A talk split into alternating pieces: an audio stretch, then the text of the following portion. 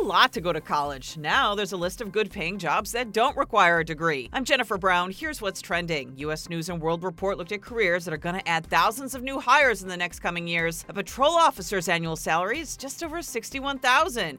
Executive assistants make just under 60 grand. An electrician earns around 55. None of those jobs need a college degree. Hundreds of people have gotten off that quarantined cruise ship in Japan. Problem is, 79 new cases of coronavirus have been confirmed. That brings the total to more than 600 on the Diamond Princess. Jerry Jorgensen tested positive last week and now sits in a Japanese hospital with no idea when she'll get out. I could gnash my teeth and scream and cuss and cry, but if that's really what it's going to be, then that's what it's going to be.